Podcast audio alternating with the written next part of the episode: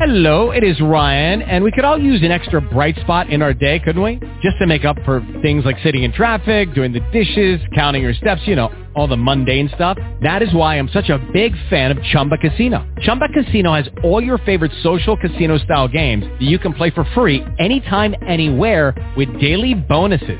That should brighten your day a little. Actually, a lot. So sign up now at chumba casino dot com. That's chumba casino dot com. No purchase necessary. B G W Group. Void where prohibited by law. See terms and conditions. eighteen plus. Merci pour votre achat de bottes en cuir fabriqué en Espagne.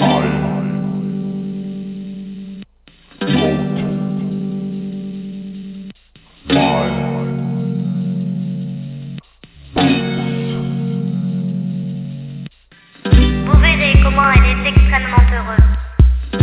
Que les Espagnols ont beaucoup de chaussures de qualité. Sont beaucoup plus beaux en vrai que sur la photo. Il sera également fait de la peau du pied. Lui donner ce dont a le plus besoin de soins. Respirabilité.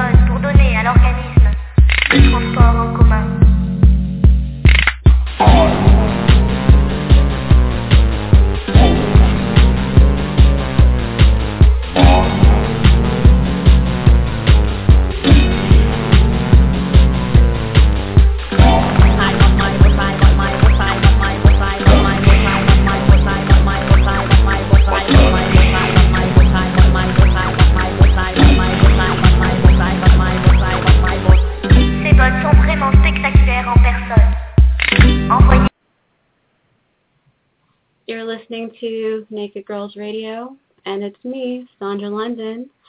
You're about to listen to my hot audio erotica.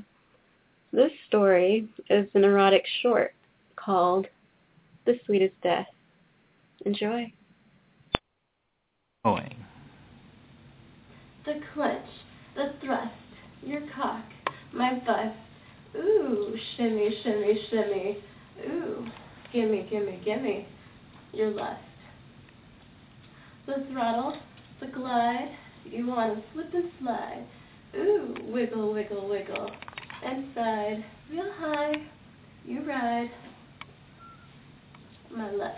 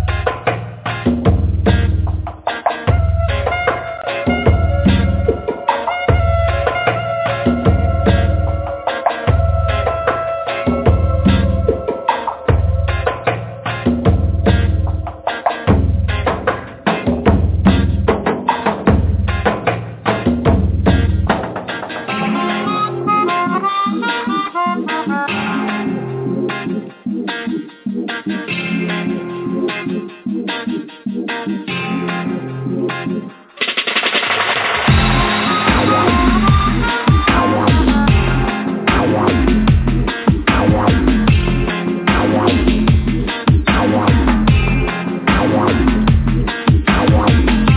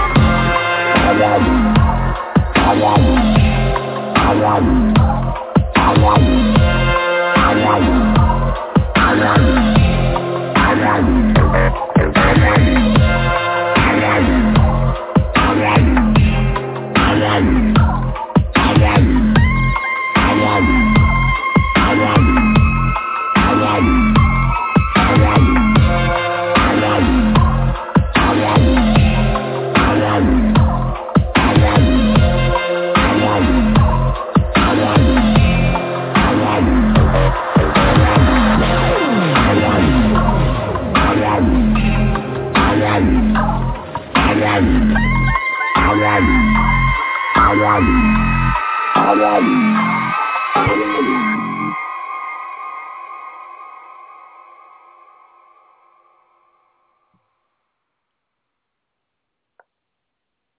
Monsieur Dame. Good evening, ladies and gentlemen. It is Monday, March thirty-first, two thousand fourteen, and you're now listening to Playtime with Sandra Radio. I'm your hostess, Sandra London of live and grind dot com, broadcasting for you live from the sunny beaches of Southern California in connection with Blog Talk Radio, TuneIn Radio, iTunes Digital Podcast, and Naked Girls Radio.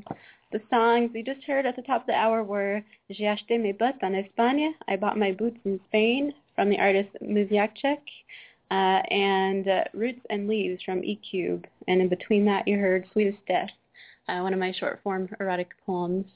This evening, I'll be having an interview with uh, Kim, Kim Butler of Berlin. Uh, she's actually from California, but she's been living uh, in Europe for um, the past few years. And I've, I don't know, I've met her, in a sense, online um, via Twitter quite a while ago, and I've always been meaning to have her on my show, so I'm very happy to be able to interview her this evening, and um, I hope you all will enjoy our discussion. You're, you're free to call in, uh, eight five eight, eight one five, two three three three, once again, eight five eight, eight one five, two three three three, and we'll start that interview a bit earlier than I start most interviews because Um, as she is in Europe, it is a nine-hour difference, so it is very, very early in the morning for her, so I don't want her to have to wait, like, forever um, for, you know, for the interview to get started, so we shall do that very soon. I'm going to make sure all, all the sound and everything is fine, because I'm actually broadcasting right now via Skype, which I have not done since, like, two thousand twelve, like, one or two episodes, so make sure everything's cool, and then uh, we shall start the interview. Her website is black girl in berlin dot com, and I will be interviewing her very shortly. So in the meanwhile, check out this next song. Um, I will do... Hmm. Uh, how about...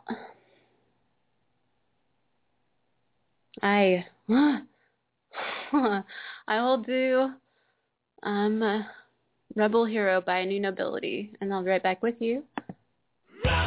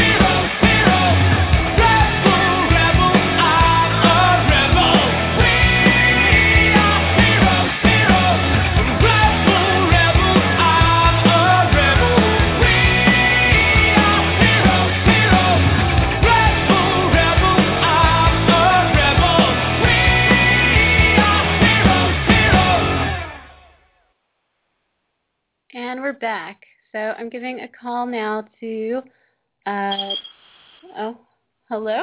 Hello? Can you hear me? Yes. I, uh-oh. Yes, I can kind of hear you. It's a little bit, um. Hello? Yeah. Are you able to hear me? Ah. Uh-oh.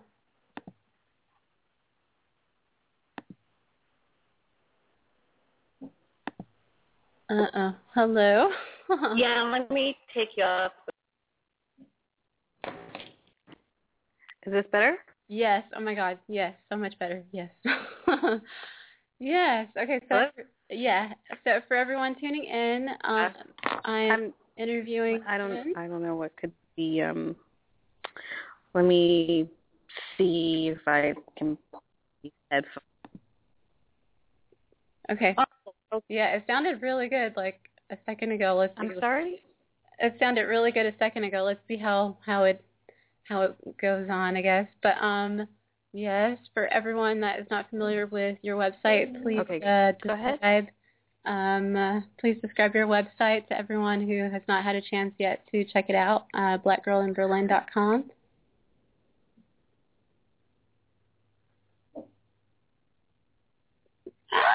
Hello?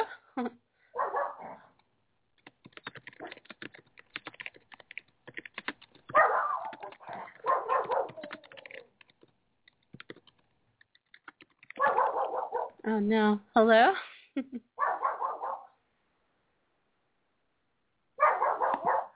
Oh, my goodness. Okay, I'm going to call her back in a second um, and see if we can work out the, the sound issues. Um, soon. But in the meanwhile, check out this next song real fast. Check out Kaska. Shush. Check out uh, Teen Sas by Beto Villares. And I'll be right back with you.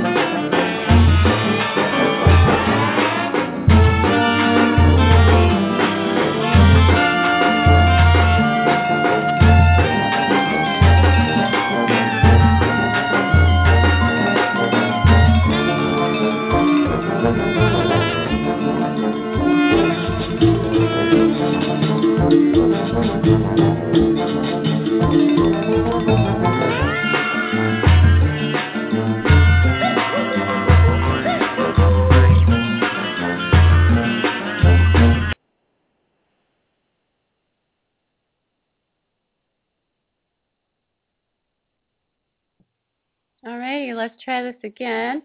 Um, you're listening to Playtime with Sandra Radio, and I am attempting to get uh, Kim of black girl in berlin dot com back on uh, to the show. So um, I believe she's attempting to call in right now.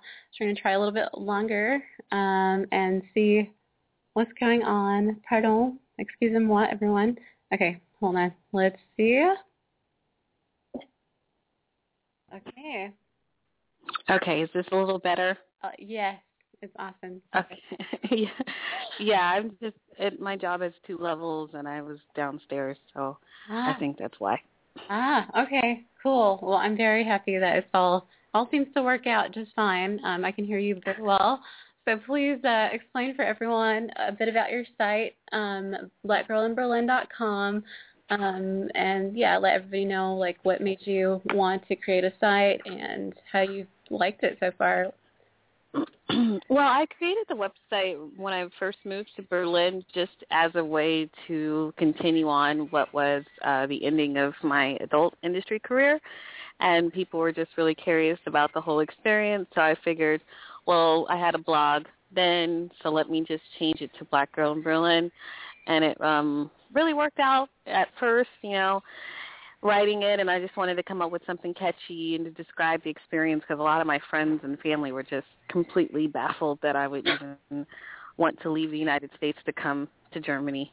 Really? Okay, so was going to Germany, was that the first time you had ever, uh, like, traveled abroad, or had you done, like, shorter trips um, to Europe or anywhere else? Or um, I had done, well, the first time I came to Berlin was in two thousand ten, with my friends, and then I had also been to different places in Central America as well. That's where I mostly liked to travel because it was warm and it was dollar friendly. So I oh yeah went to um yeah yeah so like Jamaica and Grand Cayman and Mexico and Belize and Bahamas and all those different places. And I'm forgetting, it's been about twenty countries total now before I decided to move to Berlin full-time.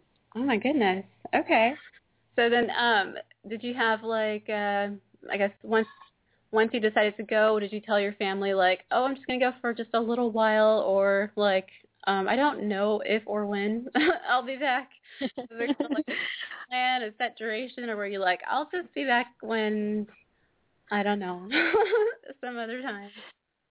Well, no, they had already had previously met um, my ex-boyfriend, the person that I moved out here for, so they had known that, okay, this is supposed to be permanent, and, um, you know, she'll visit maybe once a year, twice a year, but um, it was really just something that they, they thought would be rather permanent for me. Okay. Um, and so in the meanwhile, since you've had the site, have you made a few return trips for, like, holidays or things like that? Because I know from the beginning of where I was able to see the beginning of your site, um, it started out with how different um, holiday seasons were um, or are in Germany as far as uh, what to expect for Christmas dinner. Like, instead of some yeah. massive feast, there being largely beer and then cold cuts or cold meat, that kind of thing. Like, you're like, okay, next Christmas I'm going home for Christmas. Or yeah, I figured I would be, well, I've, I've only been back one time since I've been here. It was totally, completely different experience, and I thought that I would be making the same money. I didn't know that Berlin was kind of a depressed place, even though they have this tech boom here. The salaries are just really different from uh, Los Angeles, so you know, traveling back takes a lot more effort. I wouldn't even really expect that in a way, just because I know Germany has one of the most, like, one of the strongest financial, I don't know, fiscal uh, strength, I guess. That doesn't make sense, but whatever. It's, like, very strong economically as far as European countries. Definitely. Like, that, it seems, like, daunting then that, like, I T professionals or, like, you know, um, academics or just techie types, that they don't really make substantially, like, a very good amount of regular dough, or what? Like, there's, is there, like, that's not true. Like, it's, that's definitely true. But just out in, in Berlin itself, it's just um, the wages are just much lower. I went to Hamburg and I was offered a job there, and it was almost double my salary. So wow. it's, I just think it's the cost of living and just the, uh, the cost of, a, but everything else is lower. So the apartments are much cheaper, and you have a um, much different type of vibe here than you would have, let's say, in Munich or Hamburg or Cologne or something like that. So um, it's definitely, um, I didn't know that. So that was a surprise. Huh. Okay. All right. And so um, I guess before you, before you um, started to do Black Girl in Berlin, with your blog before, was it primarily adult industry oriented and, like, that was the main thing, or was it more, like, comprehensive of, like, more about? Yeah, it was it was kind of both. It was just like, okay, my thoughts on working, and then, oh, I'm in this city, or, oh, I'm going to do this shoot and this and that, but this is what happened. Or, you know, I try not to go too much into it, because if people read the wrong thing, then you're not, of course you're not going to be working with them anymore. So I try to keep it really light. Right. Okay. And so um, uh, with who's now your ex-boyfriend, you met him while you were in Berlin for the Venus, was it Venus Sex Show? Like, is that something that's similar to like A V N, this kind of thing? Yeah. Awards? It's like A V N on steroids. It's just, so, it's a whole other experience when you're coming from A V N to Venus, because first they allow nudity. And yeah, I had met him just kind of walking around on my um, off time, and uh, yeah, he just started talking to me. Huh? And and were you nude at the time, or, were, or was everyone around you? Was it like, were there set performers that were nude, or was it kind of like like a? Because I know I remember just a few weeks ago I was reading something, and so like the nudist movement, and there's a lot that like started with both France and Germany of like interest in just plain being nude all the time in certain areas or like campsites, that they like encouraged everyone like, come to our show and like um nude preferably, or or was it like a, if you just feel like well, it? No, definitely people walking. I mean, people were walking around in T-shirts and jeans, or some people with their outfits, but nobody was, no, none of the patrons were nude. Just the shows they would have would be um, nude, or, um, goodness, some of the girls were sometimes nude. Um, I mean, they just didn't have a problem if a girl, you know, took her top off or something like that, but mostly the, the working girls. I don't think I ever saw any of the patrons get nude, but you you do see interesting things like people wanting to get whipped in their S and M section. That was pretty interesting that they were doing that for real in their S and M booths. I was like, okay, but I mean that's it, I learned there. You're like, oh, that's gonna leave a bruise right there. That's, that's like a yeah. The guy was having red stripes on his back. It was really like, okay. A, but I mean, I've been to it's been more extreme than that. Like the one in Slovenia is much more extreme. They'll have sex on stage. Oh, why not? I know that. Okay, I guess for everyone that that's tuning in that hasn't had much experience with Europe, just I guess know that things are different. I guess there, because I know that in well, I can speak largely for Par- or France or Paris, that there are a lot of like just regular live sex demonstration type theaters, and it's just very, there's no protest about it, there's no oh my gosh, it just is there in a way, and there's the red light districts and this and that. Like as far as for Germany, I've heard of like F K Ks, but I've never been there, and for anybody that doesn't know what those are, those are like sex um, oh, yeah. like a brothel yeah. sort in a way, um but, like, it, everything, how can I describe it? It's just kind of there. There's not a big hullabaloo like a, oh, we're going to go to Vegas, and what happens there stays there, and it's a naughty, wicked secret. It's just sort of like an everyday life thing. Of it's there, and some people partake, and some don't. So, like, did you find similar experiences, or have you, um, while being wow. there? Yeah, you definitely see that. At first, it used to freak me out. Like, I, I felt like a prude, even coming from my industry. Like, oh, my God, there's an adult they're on every corner. Like, are, are these people serious? Like, there's kids around. These kids are going to see, like, naked people. They're like, it's okay. Like, I think that they really, it's probably better that the kids are exposed to healthy habits of sex, or even not so healthy, so they know which decisions to make here. Right. Yeah.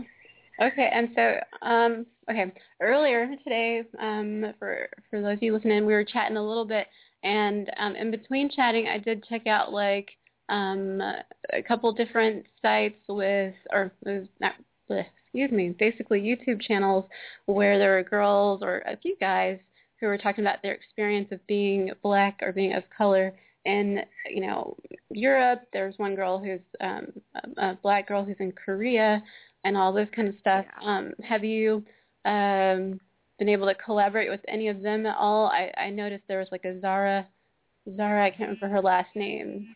um, mentioned on your site. But yeah, Zara,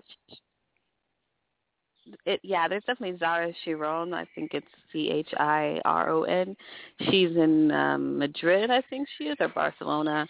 Um, I've met Nicola's the New Black. She just is mostly travel blogging, things like that. And then there's, uh, yeah, the girl in Korea, I forgot her name. And then there's another one. Um, Tara, I think her name was Tara, I think. Yeah. And there's another one that she's, Onika the Traveler, but I've never met her, but I tried. Oh. Huh. Yeah. So, yeah, you have a lot of people that talk about their experiences because you never really, I mean, in America, you know, we're told that we're much more into the whole racist thing, but you just never experience it this way. It's it's just a weird experience to be a part of what is like essentially a micro minority in Germany. They don't have, well, they don't claim to have the history that um, a place like U K or U S or even Netherlands would have, or France, with um, having a large group of black people living in their country. Right. And has it been largely welcoming or largely just sort of like just different in general? Um, it's, you know, sometimes you're just kind of, it, it's like this, I'm not sure if I'm a welcomed guest or unwelcomed. You know, I think it helps that you're from a Western country. I can't imagine what it would be like if I wasn't, and I kind of feel bad for those people. I mean, talking to refugees and, and cooking for them, uh, it's you hear some pretty horror stories, but, you know, and I've had some myself personally, so um, sometimes I do... Ooh, it's it's kind of it's kind of weird because sometimes people are just not at all used to dealing with black people on like a on a let's say a peer scale. So you know, most of, especially in Berlin, like maybe a place like Hamburg or Cologne, the more western parts that weren't closed off from the the wall. But Berlin has such an interesting history, and there used to be a base here, but there's no longer a base, so you don't really have Black Americans. You have mostly African immigrants or children or grandchildren of African immigrants, and just the the community here is just very, uh, it's just not strong. So you have a lot of people who are just surprised that you are not married with kids, or can I touch your hair stuff, or where in Africa are you from, and, you know, qu- questions that you'd be like, are you seriously asking me this? Or just the fact that you have a person, uh, I guess, a different type of personality, or we don't all go to church. We're not all just this huge block of people, that we are actually different.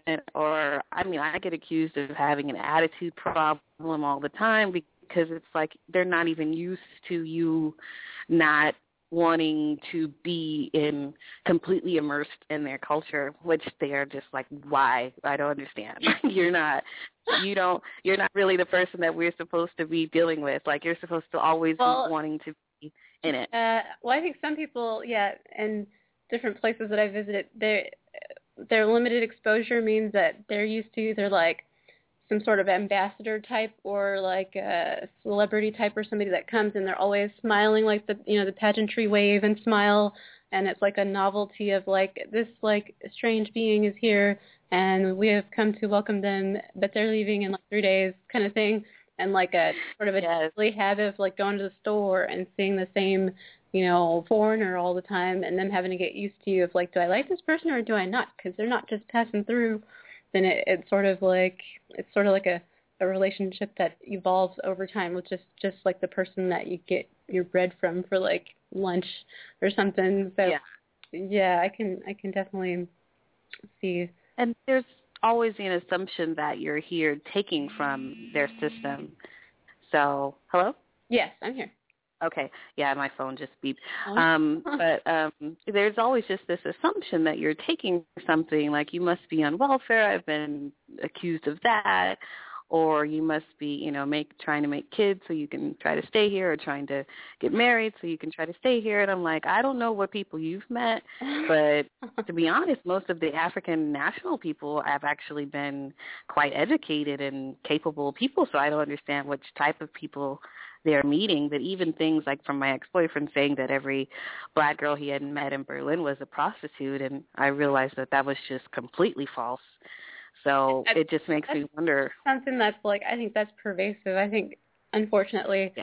that exists not only in Europe or, you know, South America, but in the U S as well, of like, you know, some men or some people have like a tendency to discount just a beautiful woman of color or whatever of like, well, she's beautiful, she's not talking to me, or she looks my way, um, therefore, and then they get to fill in their own blanks in their head, yet they don't know yeah. if she was a student, they don't know if she was a professional, they don't know if she was a tourist, they don't know if she was a professional professional, like a, you know, she was, she had a white-collar job that, like, I don't know, it's sort of, it's weird, um, I guess the, the, the, the image you have to counteract when you don't know what they're thinking, but at the same time, can you ask me, you think I'm a whore? Every person that looks at exactly. me of like a, it, what? It's just an uncomfortable feeling at times with people that make snap judgments, I guess. Exactly. And it's almost, it, it started to really affect me personally because it was just like, okay, I can't dress up too much, especially in a place like Berlin, which is extreme casual hipster style. And then you are coming from L A where it's heels and bags and clothes and everything. And then you come here and you're dressing like that. So I had to drastically change my presentation. And people are just surprised that you have a job, and sometimes it's better than their job, and that you're more educated than them. And they're just like, I don't know what to put you in because that's not a category of black that I've met yet, you know. So that type of thing happens. Or even at my job, like this, um, we've been pulling these terrible night shifts, and there'll be somebody who'll close the door right in my face who doesn't think that I work in this building, and I have to take out my key, and I'm like, wow, you serious? Wow. I've been to company parties, and people are like, do you work here? I'm like, it's not a big company. I'm the only black girl here, so mm-hmm. come on. Do better. Yeah. No, it's, it's, it's, that can be That can be daunting. I can relate, definitely. Um, okay, well, um, going backwards just a little bit, um, you mentioned, mm-hmm. um, like, you know, uh, conversing with refugees and things like this. Where do the majority of refugees that you encounter and sort of interact with, where does the majority of them come from? Like, anywhere in particular in Africa?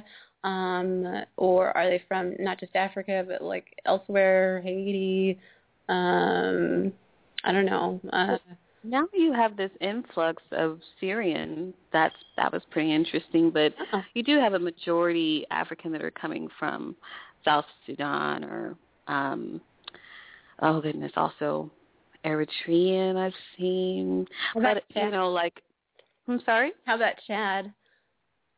Um, you know what? I haven't met anybody from Chad. Really? Uh, I should ask.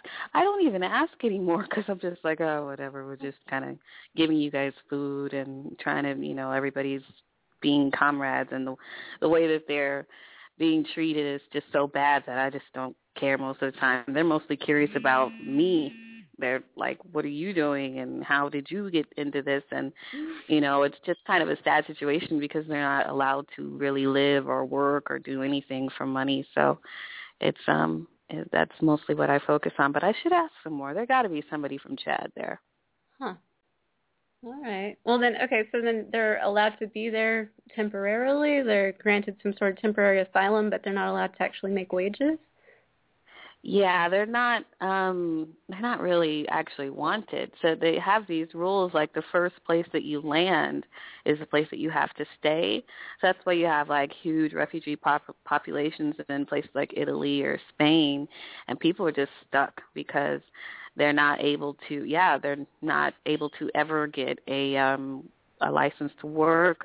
And they're definitely not able to um, get any sort of education or anything, so or pursue anything. So it just makes it very um, difficult for them to become a part of society, and they are looked upon as uh, leeches or whatever. People have to support them, but I think the people don't really understand how hard it is for them to even do the basics for themselves. Of course, every man on this planet would want to support themselves if given the chance, but you have a lot of places, not just Germany, that make it like that. So hmm. it's uh, it's kind of a sad situation. Not kind of, it is. Yeah. Huh. All right. Well, all right. Um, I don't know how to make this happier at, at this very moment, but I'll try. Okay. So tell me more. Okay. Let's move on to, let's see. Well, tell me more about, um, okay, because I've been to Berlin two or three times in my life, and Germany was actually the first country I ever visited um, when I was a senior in high school. And I remember uh, one store that I liked, and that is not only in Germany but a bunch of other like um, European countries, and even I think in Argentina, was um, mango. And I saw that you mentioned mango in one of your posts, and that made me smile to think about that that was still like a bit too posh for for Berlin, um, and that they have like a yeah a grunge culture. I just remember the first time, or at least a part, you know, a subculture of grunge or something, who knows, but I know that like um when I went there for the first time, I did notice that very much. I saw a lot of blue hair, uh, mohawks, spikes, leather, uh, green hair, and I don't know. To me, it was cool. I was sixteen, so I was like, "Wow, that's wow, pretty cool." But like, yeah, tell me more about like getting used to the fashion and the like. Oh, I got to go from what I think is just to walk out of the door, how I have to look in L A or California, or just the U S in general, and like, okay, I got to tone down or or blend in, or what, like that process for you? Well, for me, well, first of all, I lost pretty much everything when I moved here. Everything I shipped, I lost, so I had to start over. So I didn't have much left over except the stuff that I packed. How'd you lose so it? Kind of, oh, man, this company, they said that they could ship Um, properly to uh, the, the to Germany, but a lot of companies don't know you have to list everything that's inside that big box, and you have to have a contact number, which I gave them. I said, you guys can track me down for paying the shipping, but you can't track me down when customs needs to talk to me. So for Germany, pretty much anything that's coming inside this country, they want to make sure it's either yours, you pay taxes on it, or it's previously purchased, so you have to go down to goodness, I'm forgetting this name right now, but um, you have to go down to this office, and like if you even order stuff on Amazon, some people, you know, who ship things, I've I've had things shipped here and it still doesn't make it because people don't really know how to ship it, and I tell them just use D H L because that's a German company, so just use them. Um, but it was easy for me to kind of transition because I had only been left with like five pairs of shoes and, you know, a couple of things for the winter months. But um, I wear a lot of flats now. That's definitely something different. I'm five foot one, so wearing flats for me was just never a thing that I wanted to do. So wearing boots, a lot of flats and tennis shoes and um, different things, and then also um, having to deal with um, – just buying, um, I, I do still shop at Mango. I still appreciate the stuff that they have. If I want to, I like Mango. Yeah, uh-huh. It's like my little B Bs, you know. It's like my my the closest I'm gonna get to B Bs, because really you have Mango, and then it's gonna jump into designer. That's pretty much the the mix. Or you have the secondhand stores that now I find myself in from time to oh, time. Those are awesome. Those are actually very yeah awesome. yeah. Yeah. Yeah. So it's been nice, but then I think my mainstay here, just based on salary and me wanting to save money, is H and M. So I'm just now like t-shirt and jeans girl, and maybe from time to time I'll dress up. But when I do, it's just it's too much. I just I'm like, okay, I still don't know what's the in between for dressing up, because sometimes I'll go and then be way underdressed. Like I remember they had a, a big Venus after party, and people were just like really, you know, heels, full makeup, everything. And then sometimes I'll go to like um, they have these jazz nights, and I'll be wearing a nice shirt, and then you have people like, oh, are you singing tonight? Are you singing? Like that's another thing. If I go to anywhere that there's live performances, they always They're assume. Like, the show, you're the entertainment. Exactly. And I was just like, no, I'm just here. Well, how do you know everybody that's here? I'm like, well, they're all Americans, so we just kind of try to stick together, but no, I'm not singing.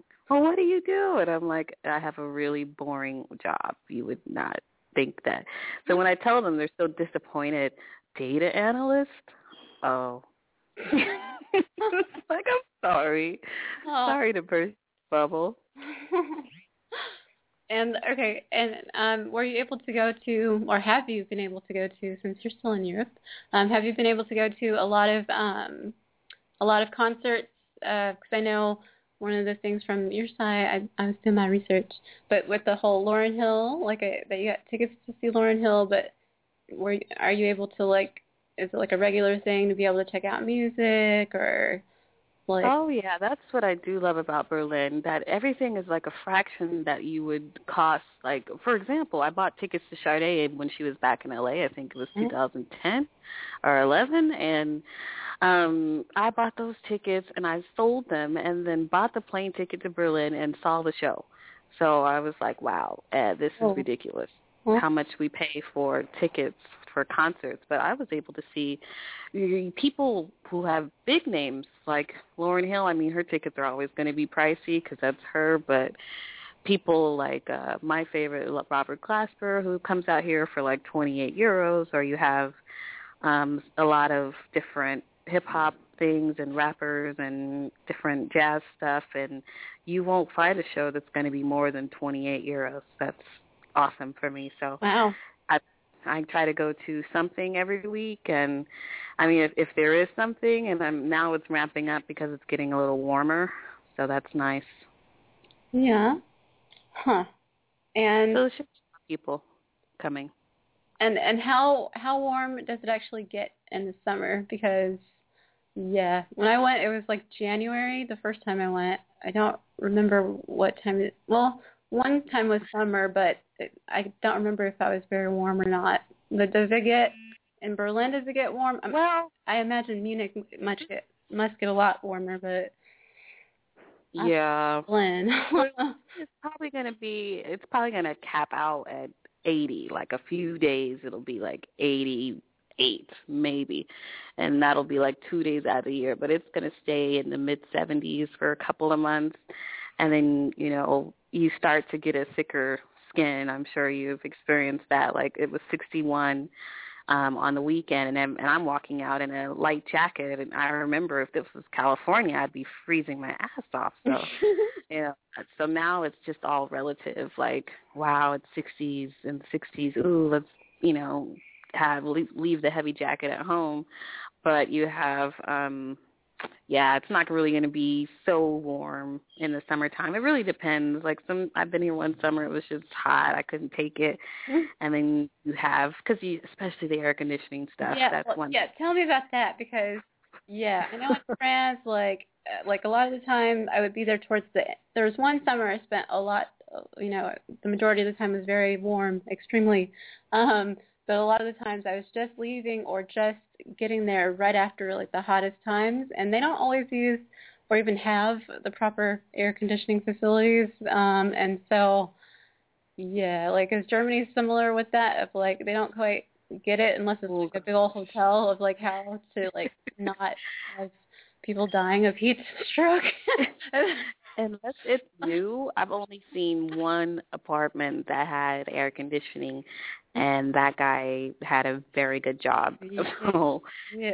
Yeah. So I've never, but you have like the city is definitely two different cities just based on the history of the wall. So you have the older West Side that, no, you're not going to find air conditioning.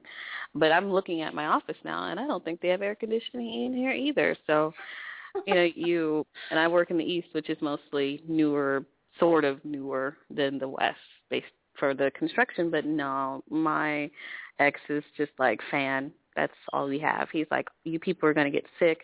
They have this thing like you cannot walk from hot into cold because that'll get you sick. And I'm like, okay, whatever you say. I just think that that's what the building people tell you so that they don't have to redo their buildings. That's what it is. Well, yes, I do think they might have a slight Slight, slight point to that, but it took forever to realize how or why. But I know, like, I, I would always get either either upon leaving or upon coming to Europe, I would get a little bit sick, and it wasn't just from the canned air in the airplane. It was from, like, I don't know, like a, too much hot and cold, or I just felt like my body felt confused with how to regulate itself because of drastic changes in temperature. Like, I got used to never wanting ice and drinks ever. Like, if it wasn't already chilled in a, in a fridge somewhere just from general chilling, then I don't want ice. Like, and I still keep that habit, like, even in, you know, in the U S where you wouldn't be looked at strange for wanting ice. Everyone wants ice, and I'm the one that's like, no, no ice. Like, I don't know. There's, there's a, there's, I don't know. They're just more rugged, maybe. They're like, just deal with it. It gets hot. Just deal with it. I know. I think that's just what it is. They're just like, okay, you guys just don't know how to understand that whether it gets warm and things like that.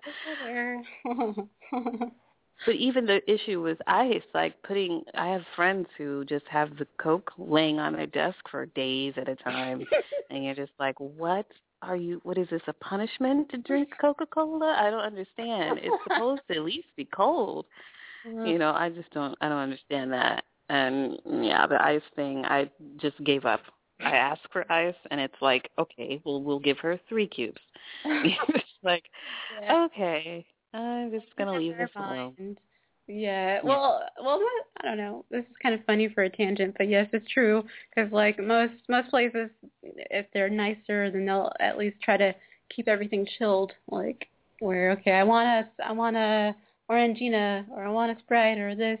It'll at least be chilled, you know, not never icy, but just not lukewarm, not toasty. Yeah. Yes. Oh, I don't know how they they, they do it. Like, it's just the only thing I'll drink lukewarm is water, and then they look at me crazy, like uh, tap water. Yeah. Just tap water. Yeah. Okay. See, I'm with them on that one right there because I don't get it. Yeah. Well, I don't like this what this Charla, this um, fizzy water that they have everywhere because they invented this stuff. They have it everywhere, oh. And they look at me when I'm like, "Stieles Wasser, bitte, please, please," and they're like, "Ew, you must be American," you know? Like, I'm like, sorry. So you you tricked us. We thought we thought you were one of us, maybe, and you tricked us. Yes, you will be. You exactly. Will be. You're going to get used to it because I think you have many more moons to spend in Europe. I think you're going to get used to it. You're going to like it. Yeah. Yes. Yeah. Um. Okay, wait. What else was it? Um.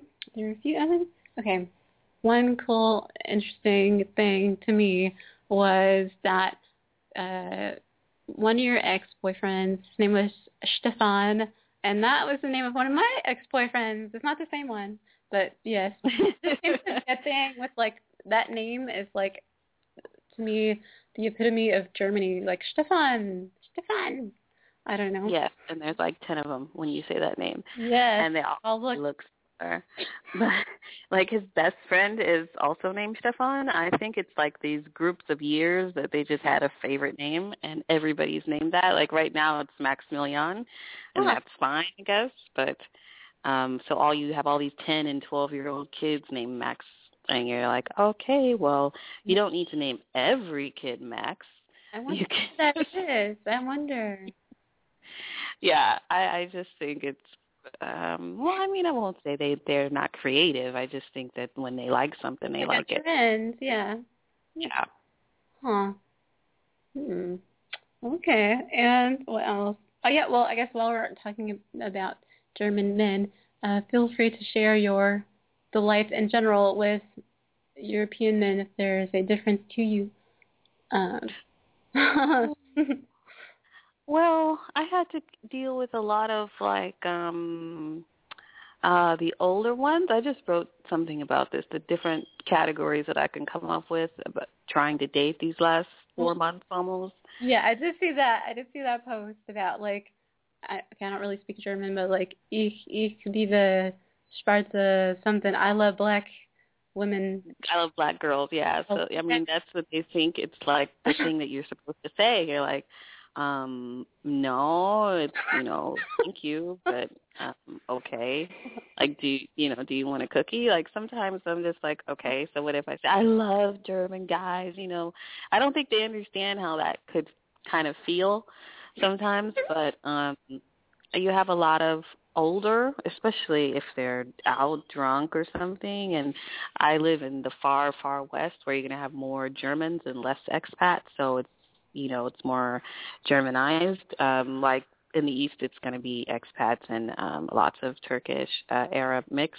Mm-hmm. And so you have, um, like I do also a lot of online dating because I, I'm just used to that from the States. But here it's like, okay, you have the average fifty-plus German who's like, I really like you and I want to take you out and I'm also interested in marriage down the line, and they're telling you like everything right then and there, and you're just like, okay, I don't need a visa, sweetheart, but thank you for the offer and I really would like to just go. And some of them, they'll get like, well, I like you, so you should like me because I am interested in you, and you're like, it doesn't really work like that. And, you know, right. you have to, it has to be mutual, and then you have some who are very unattractive. This is something that my ex told me when I, when we were, um, well, we still get along, but when he was explaining to me, he's like, I have some very ugly friends with terrible jobs who think, okay, when when I take a black girl,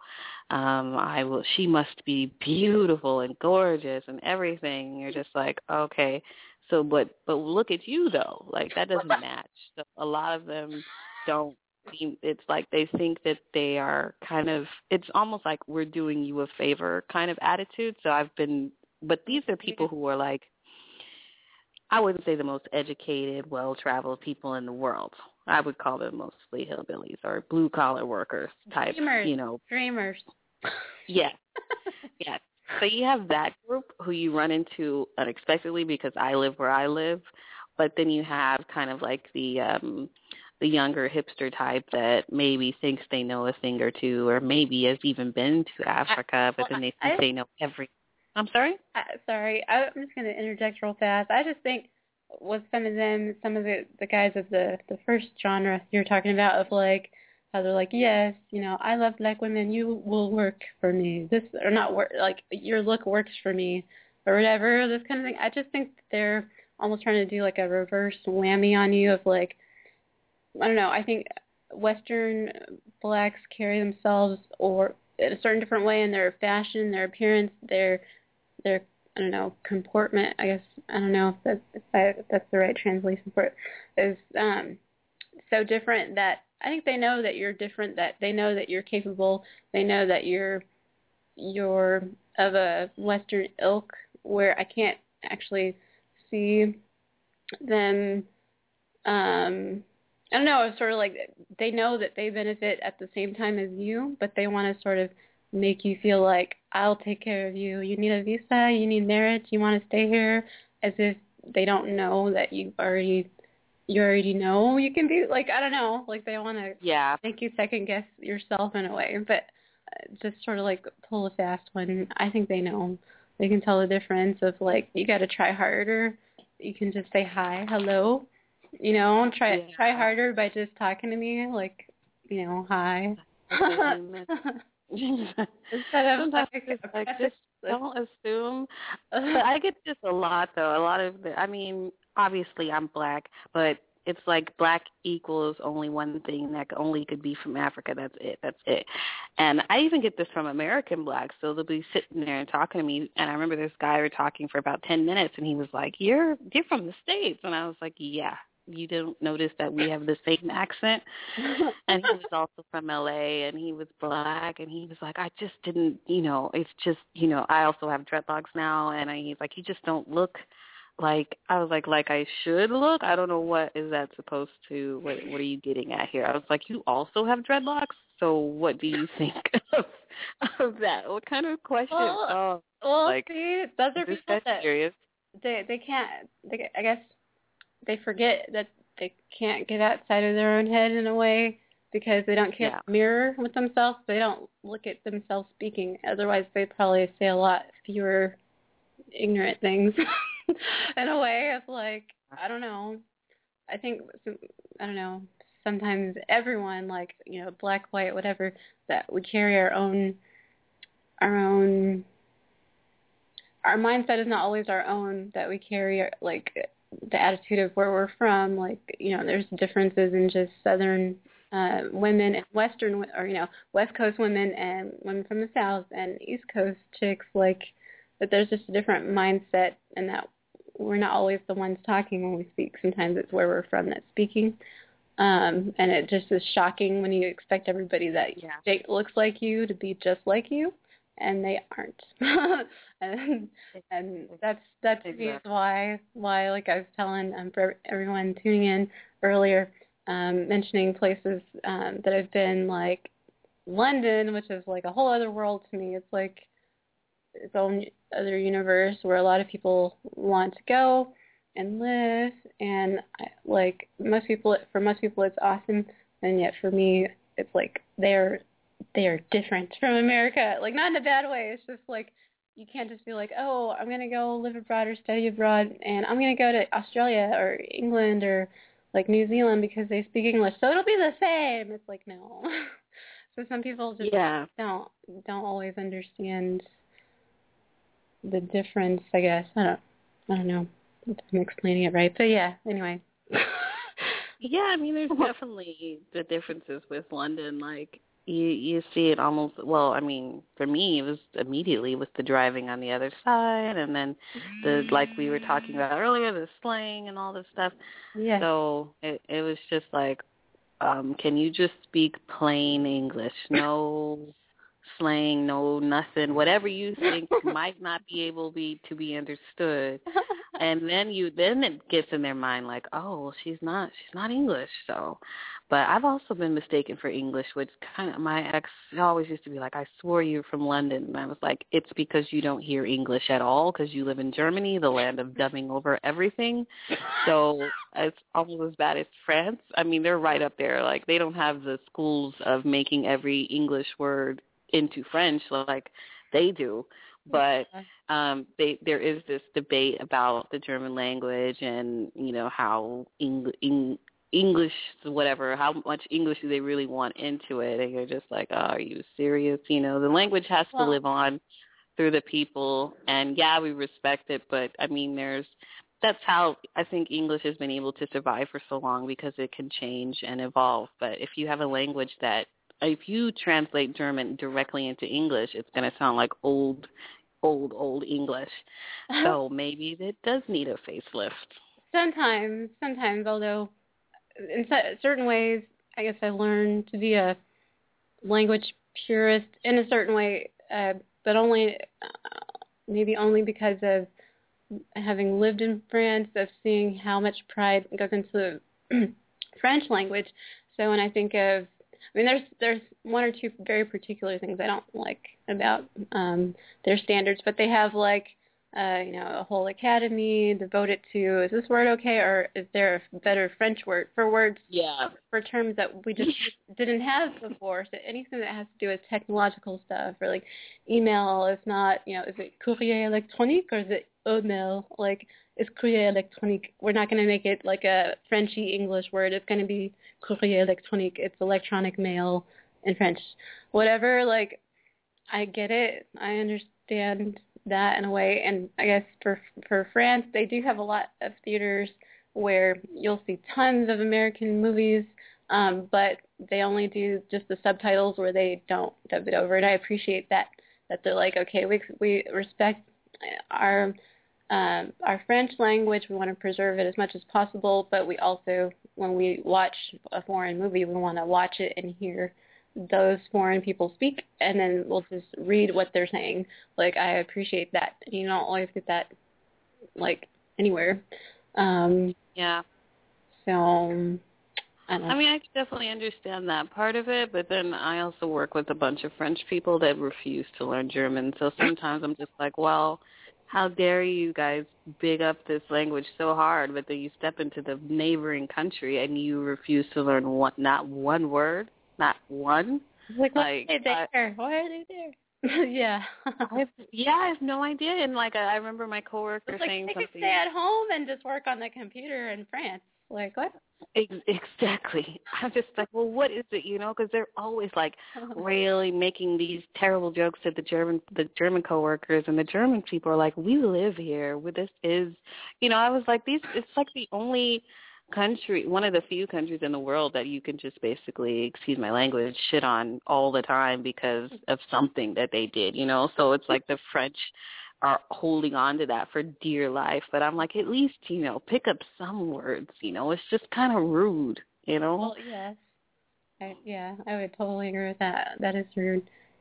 Um, but it's so funny how they can all be so close together, um, geographically speaking, and yet so far away, because I, you, you're seeing that with your with your French and German coworkers, and I've seen that with my French and uh, uh, British uh, friends and like fellow students while I was living in France. Of like they'd make their snide jokes, you know, the the the British about the French, and the French in the reverse. But it was usually more so the Brits talking about France than, than the reverse. Oh, but yeah, it's like, you guys are like an there. hour away of a flight. Like, seriously? What? Like, yep.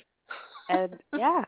I just don't get it. I was like, okay, if if I, it's like if New Yorkers spoke another language, I would hope that I would want to pick it up. Like, of course, I picked up some Spanish and stuff like that. I mean, Mexico's right there for us in California.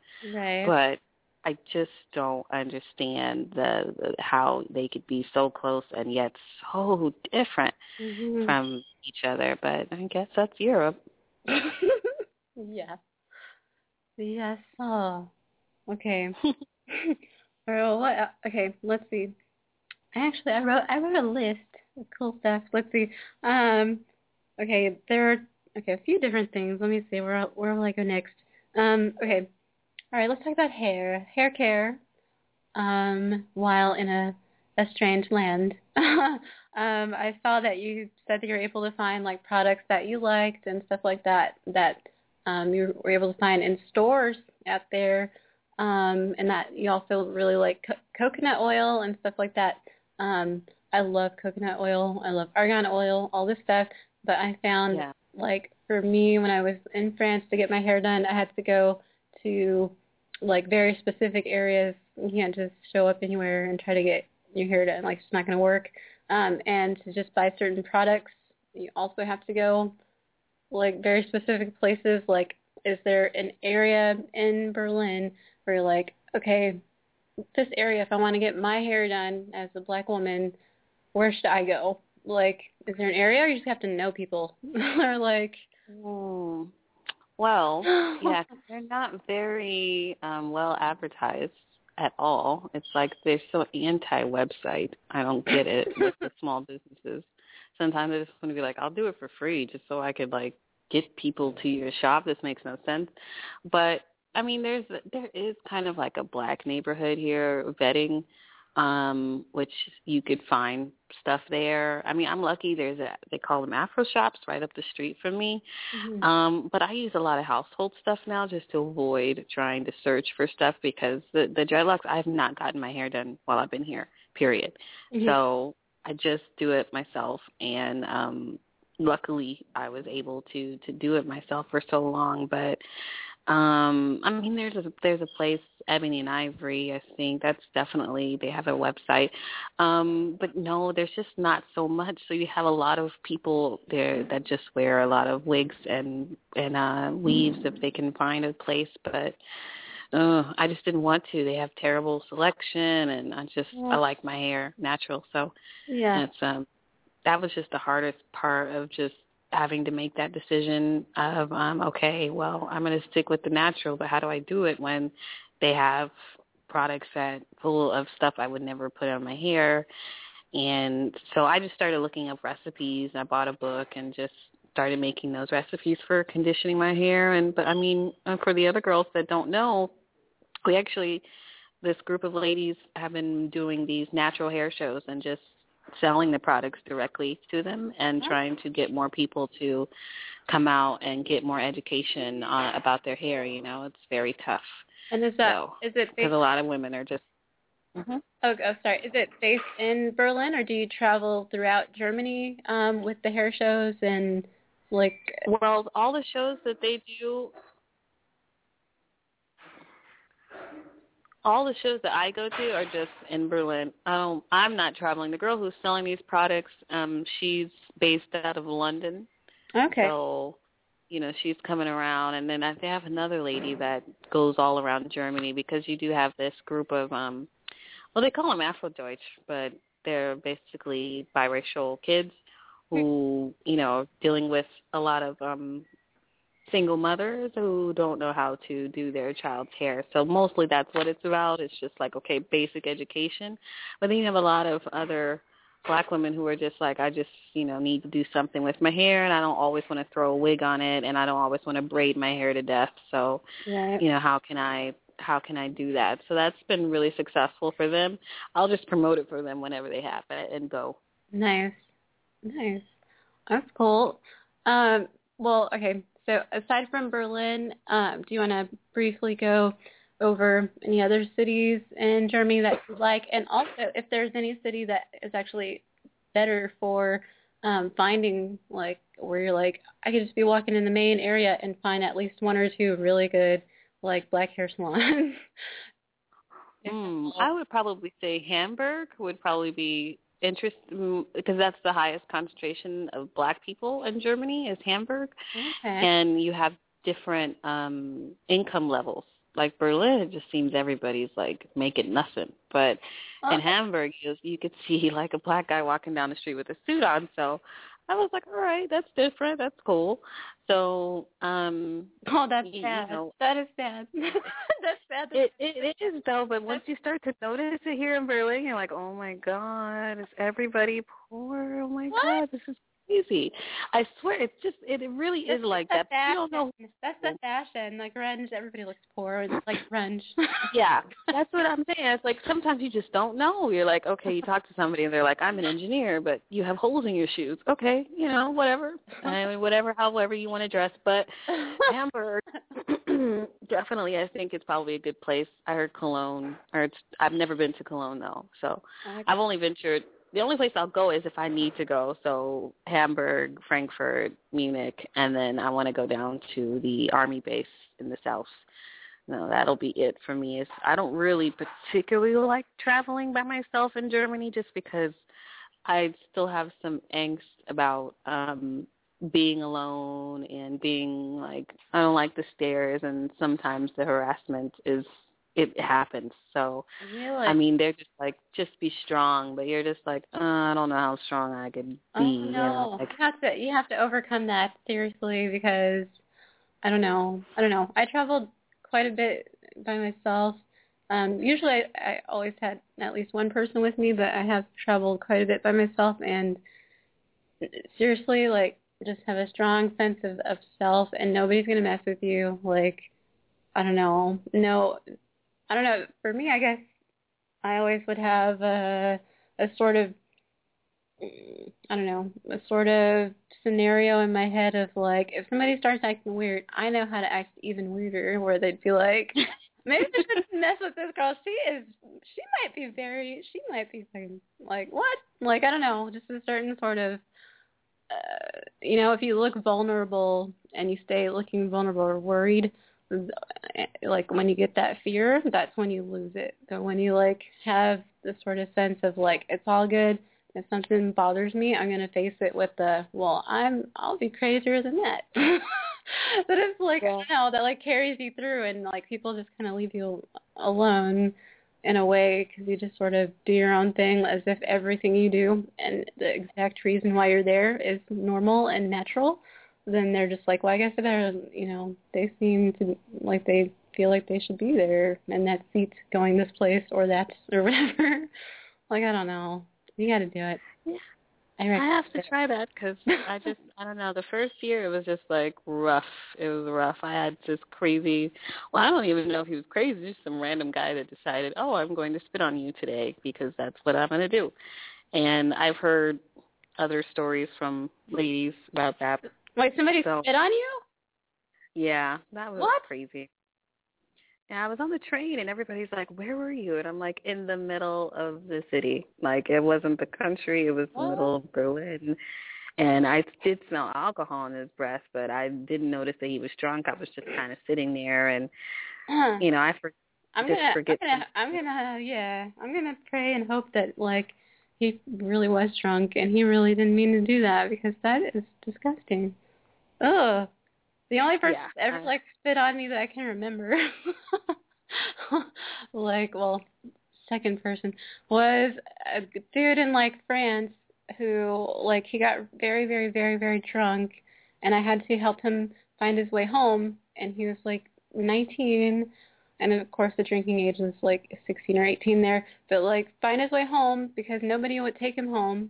Um, and he was drunk and, like, all slurring his words in French and trying to tell me where I lived in French while slurring and very drunk. And he puked all over the metro and all over me. And I must have been a saint because I still helped him, like, not die or something. Like, oh, I don't. Yeah. Yeah. So I, I'm gonna, I'm gonna say that guy was probably drunk, but otherwise you would have every right to be, like, super freaking, like, highly agitated and very mad. He's so funny. That is gross. Anyway. Yeah. I just got off the train, and then I called my, my boyfriend at the time, and I was like, uh, pick me up at Zara. I mean, I was like, I'm going to buy some stuff. And I was pissed, and I was just like, I I, I don't I don't know what to do with these people. Like, what? How do I? Gyms out there be like, where's the gym? I'm going to go take a shower. This is gross. Like.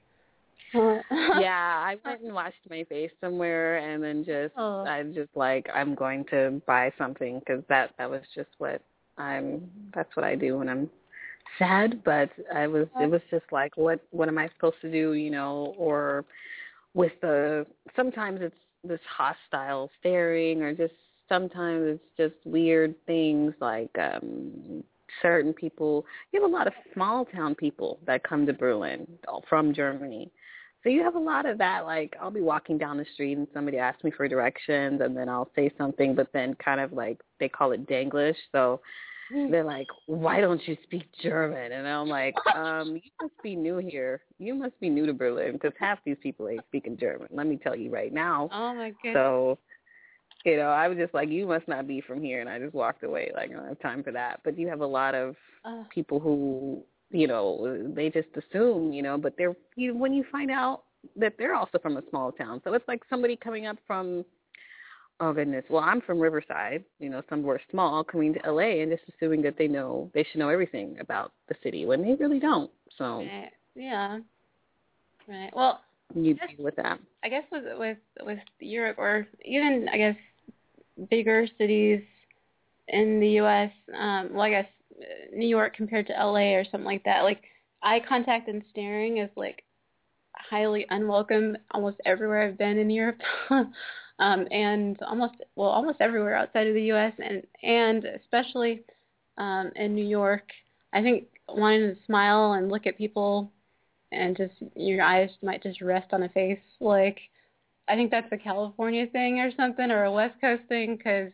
Yeah, I learned to not, just don't even, unless you need to, like, don't even look at people in the eyes ever. So. Yeah, here I, it's just a daily life for me. It's just daily life. And I realized that really fast because, you know, you just try to stare back and they have no shame. They will stare and stare and well, yeah, turn around. Yeah, like it's stare. A challenge, like a threat in a way. But like it's either uh, as a woman looking at a, a guy, they think it's a come on or a hostile stare. Like it rarely ever is welcome. Like I don't know. Like I don't know. That's what I explain to people. I'm just like, well, what the hell, you know? And I can understand, okay, well, I haven't seen somebody that looks like that. But then turning around and looking, and then you're like, okay, well, this is, what What am I supposed to, how am I supposed to deal with that? How would you feel if every day you had to deal with just to the point where I have to wear headphones and just get my mind off of it, you know, yeah. Or even simple things like, sorry. No, no, no, no, I, I hear you. I I, I I have and had experienced that more so, well, quite a bit everywhere, but like more so um, Argentina, probably. Buenos Aires was where I felt like I could feel the weight of looks at me, like where I felt heavier walking, like I felt ten pounds of weight or something holding me down, if like people staring and not even just curious of, huh, that's interesting, like a what the, why are you here kind of thing. That was Buenos Aires for me. But like, yeah. I just, yeah, I yeah. learned to look away and stay out of the way. Um, uh, um, and like walk a lot, like, because they're, well, Latin country in a way. And like in France and Italy, all these places, the, the amount of, or the, the, what would you call it? The lack of space, um, I guess, so, social proxemics or whatever. Like, you're going to be smashed around people in metros and all this kind of stuff, and you will know that mm-hmm. very much and deeply within your soul in Rome uh, mm-hmm. and, like, all these different places and, you know, um, and, and Latin cultures are going to be very close to these people, and you have to still be like, and I'm not looking at you in the face, I promise. Because sometimes you'll be, like, grossed out of, like, you know, this person's going to try to lean up against you. Um, this person's a guy and trying to lean up against you behind you on the metro, and a very busy metro, very happy to be yeah. with you. You're like, ew.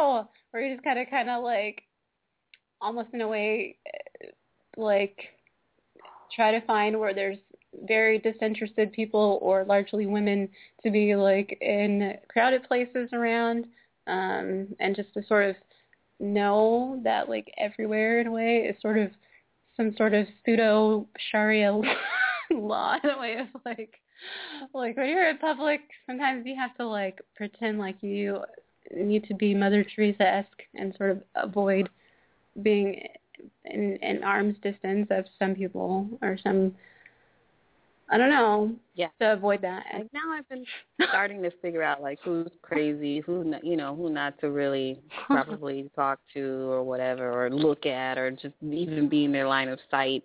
Just let them get their stare on and just keep walking, because that's, you know, or just basic stuff like when we were eating dinner. One time I was on a date and this guy, uh, he was just like, oh my God, how do you deal with this? He was like, I feel weird being out with you.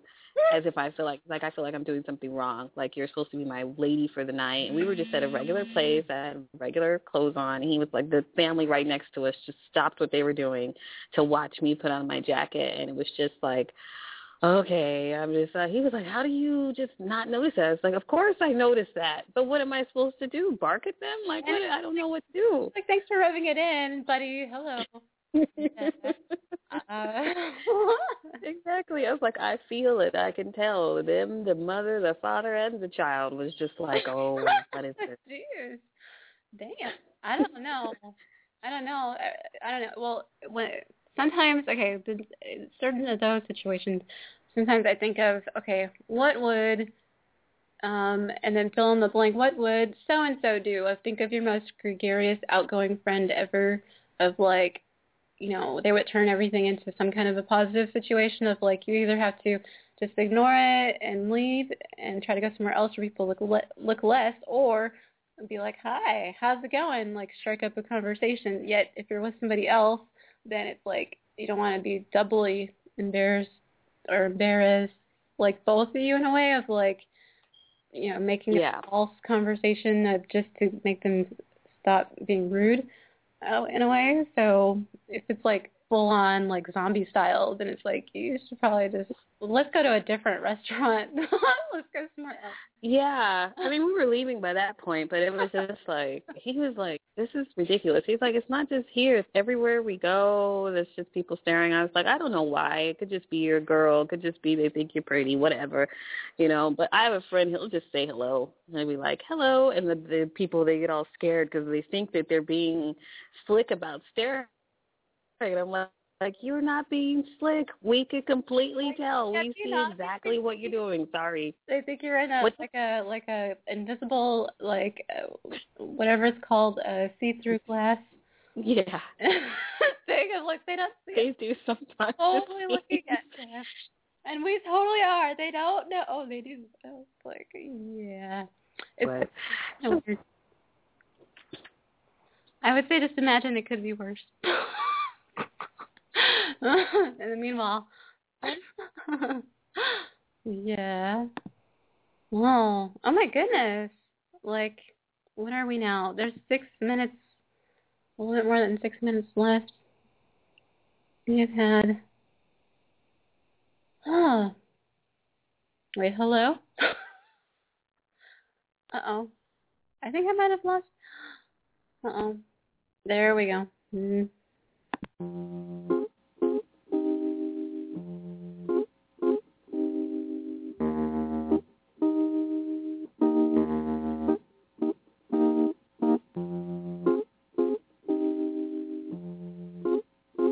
Holding. That's weird. So, oh. Okay. Um, how do I connect this call with this one? Um, mm, wait. Can you still hear me? uh oh. Oh. All right. I'm gonna try.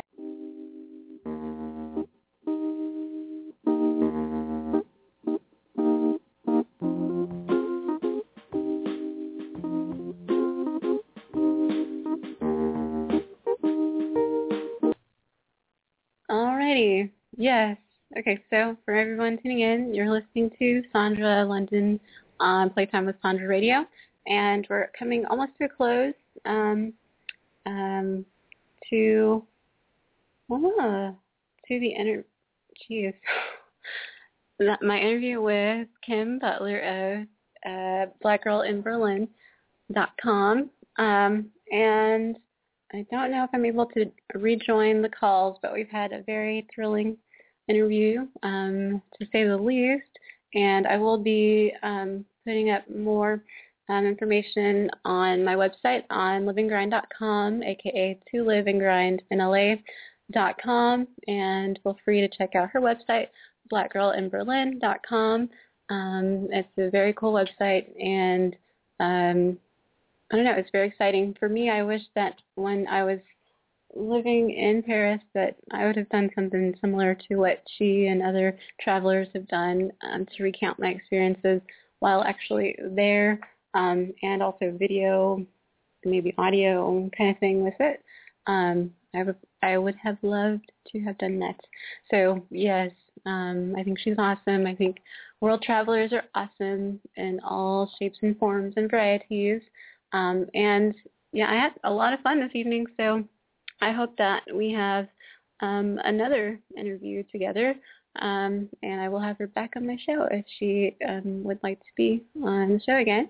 So um, seeing as that uh, seeing that there are only a few more minutes left, I will play a song um, on the way out, and um, I will be back um, next weekend. Uh, um, um, um, um, um, on Sunday. There you are.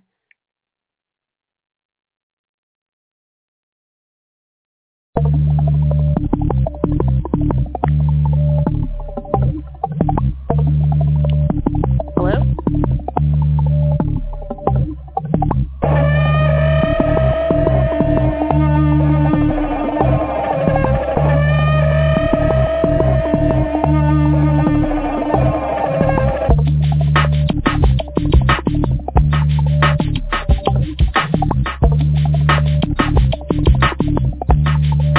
Hello, it is Ryan, and I was on a flight the other day playing one of my favorite social spin slot games on chumba casino dot com. I looked over at the person sitting next to me, and you know what they were doing?